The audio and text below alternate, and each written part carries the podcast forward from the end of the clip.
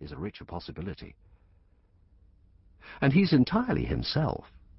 He is certain of it, and he knows that sleep is behind him. To know the difference between it and waking, to know the boundaries, is the essence of sanity.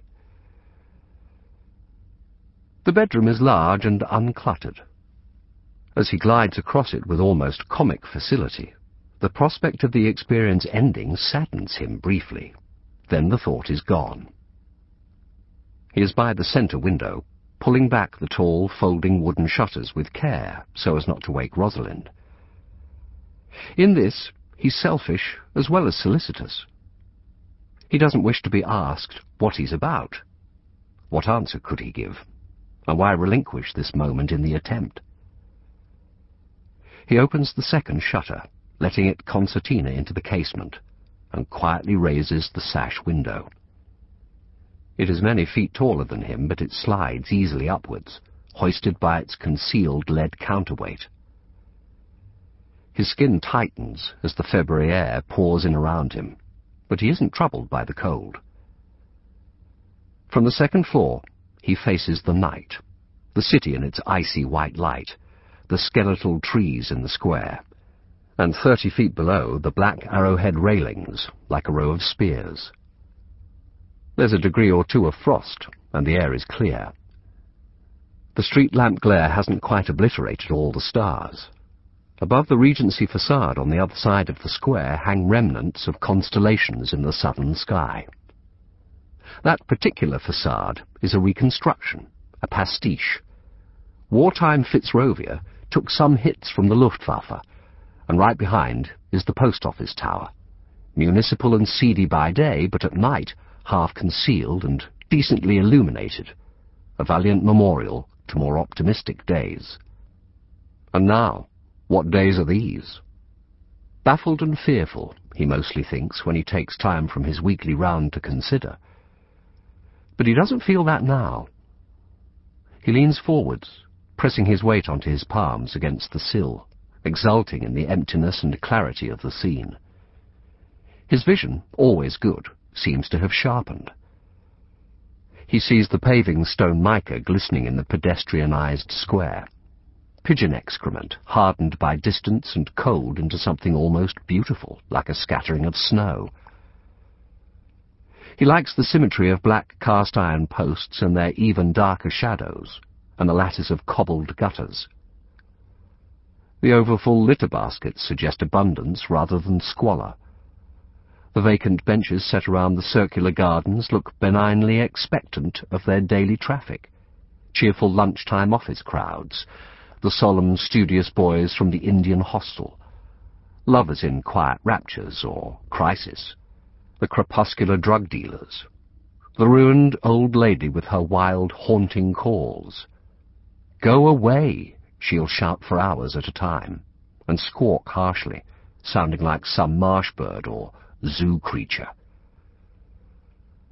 Standing here, as immune to the cold as a marble statue, gazing towards Charlotte Street, towards a foreshortened jumble of facades, scaffolding and pitched roofs, Henry thinks the city is a success, a brilliant invention, a biological masterpiece. Millions teeming around the accumulated and layered achievements of the centuries as though around a coral reef, sleeping, working, entertaining themselves, harmonious for the most part, nearly everyone wanting it to work. And the Perownes' own corner? A triumph of congruent proportion, the perfect square laid out by Robert Adam enclosing a perfect circle of garden. An 18th century dream bathed and embraced by modernity, by streetlight from above, and from below by fibre optic cables, and cool fresh water coursing down pipes, and sewage borne away in an instant of forgetting. An habitual observer of his own moods, he wonders about this sustained, distorting euphoria. Perhaps down at the molecular level there's been a chemical accident while he slept.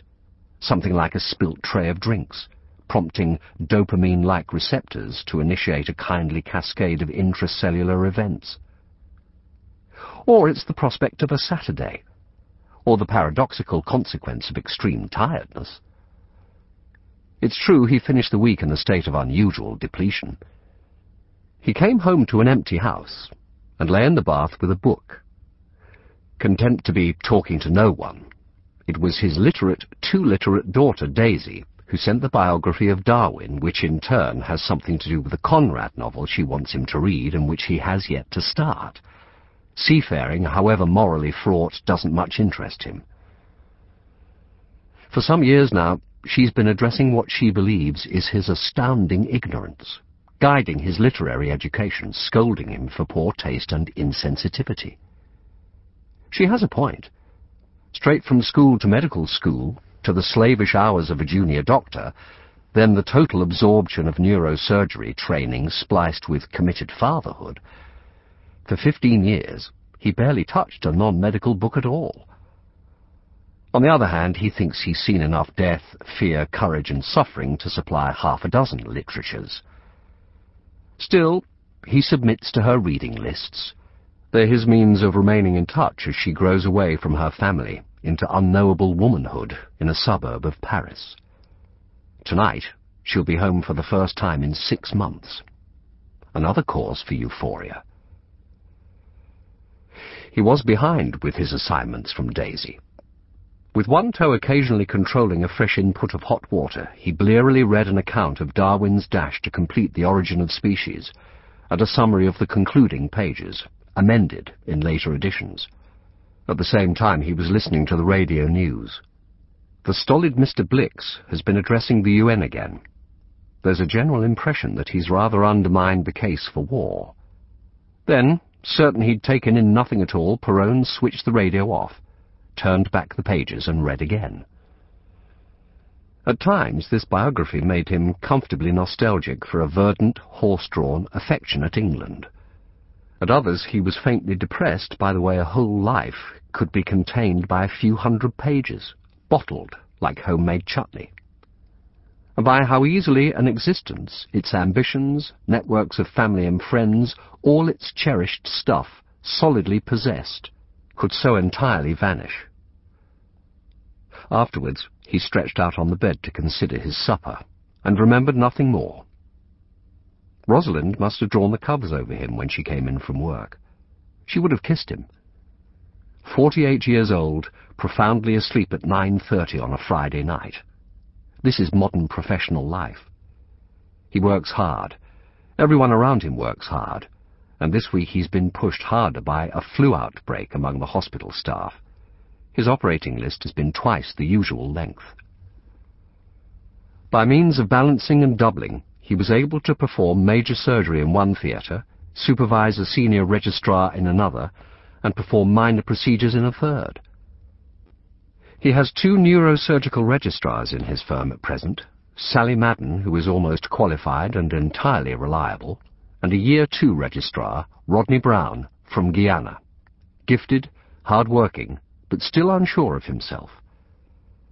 Perowne's consultant anaesthetist, Jay Strauss, has his own registrar, Gita Sial.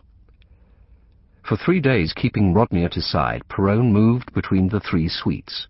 The sound of his own clogs on the corridor's polished floors and the various squeaks and groans of the theatre swing doors sounded like orchestral accompaniments. Friday's list was typical. While Sally closed up a patient, Perowne went next door to relieve an elderly lady of her trigeminal neuralgia, her tic douloureux. These minor operations can still give him pleasure. He likes to be fast and accurate.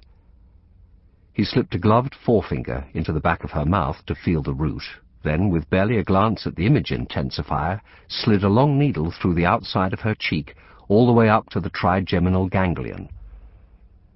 Jay came in from next door to watch Gita bringing the lady to brief consciousness. Electrical stimulation of the needle's tip caused a tingling in her face, and once she'd drowsily confirmed that the position was correct, Perowne had it right first time. She was put down again, while the nerve was cooked by radio-frequency thermocoagulation. The delicate trick was to eliminate her pain while leaving her an awareness of light touch. All done in fifteen minutes. Three years' misery of sharp, stabbing pain ended.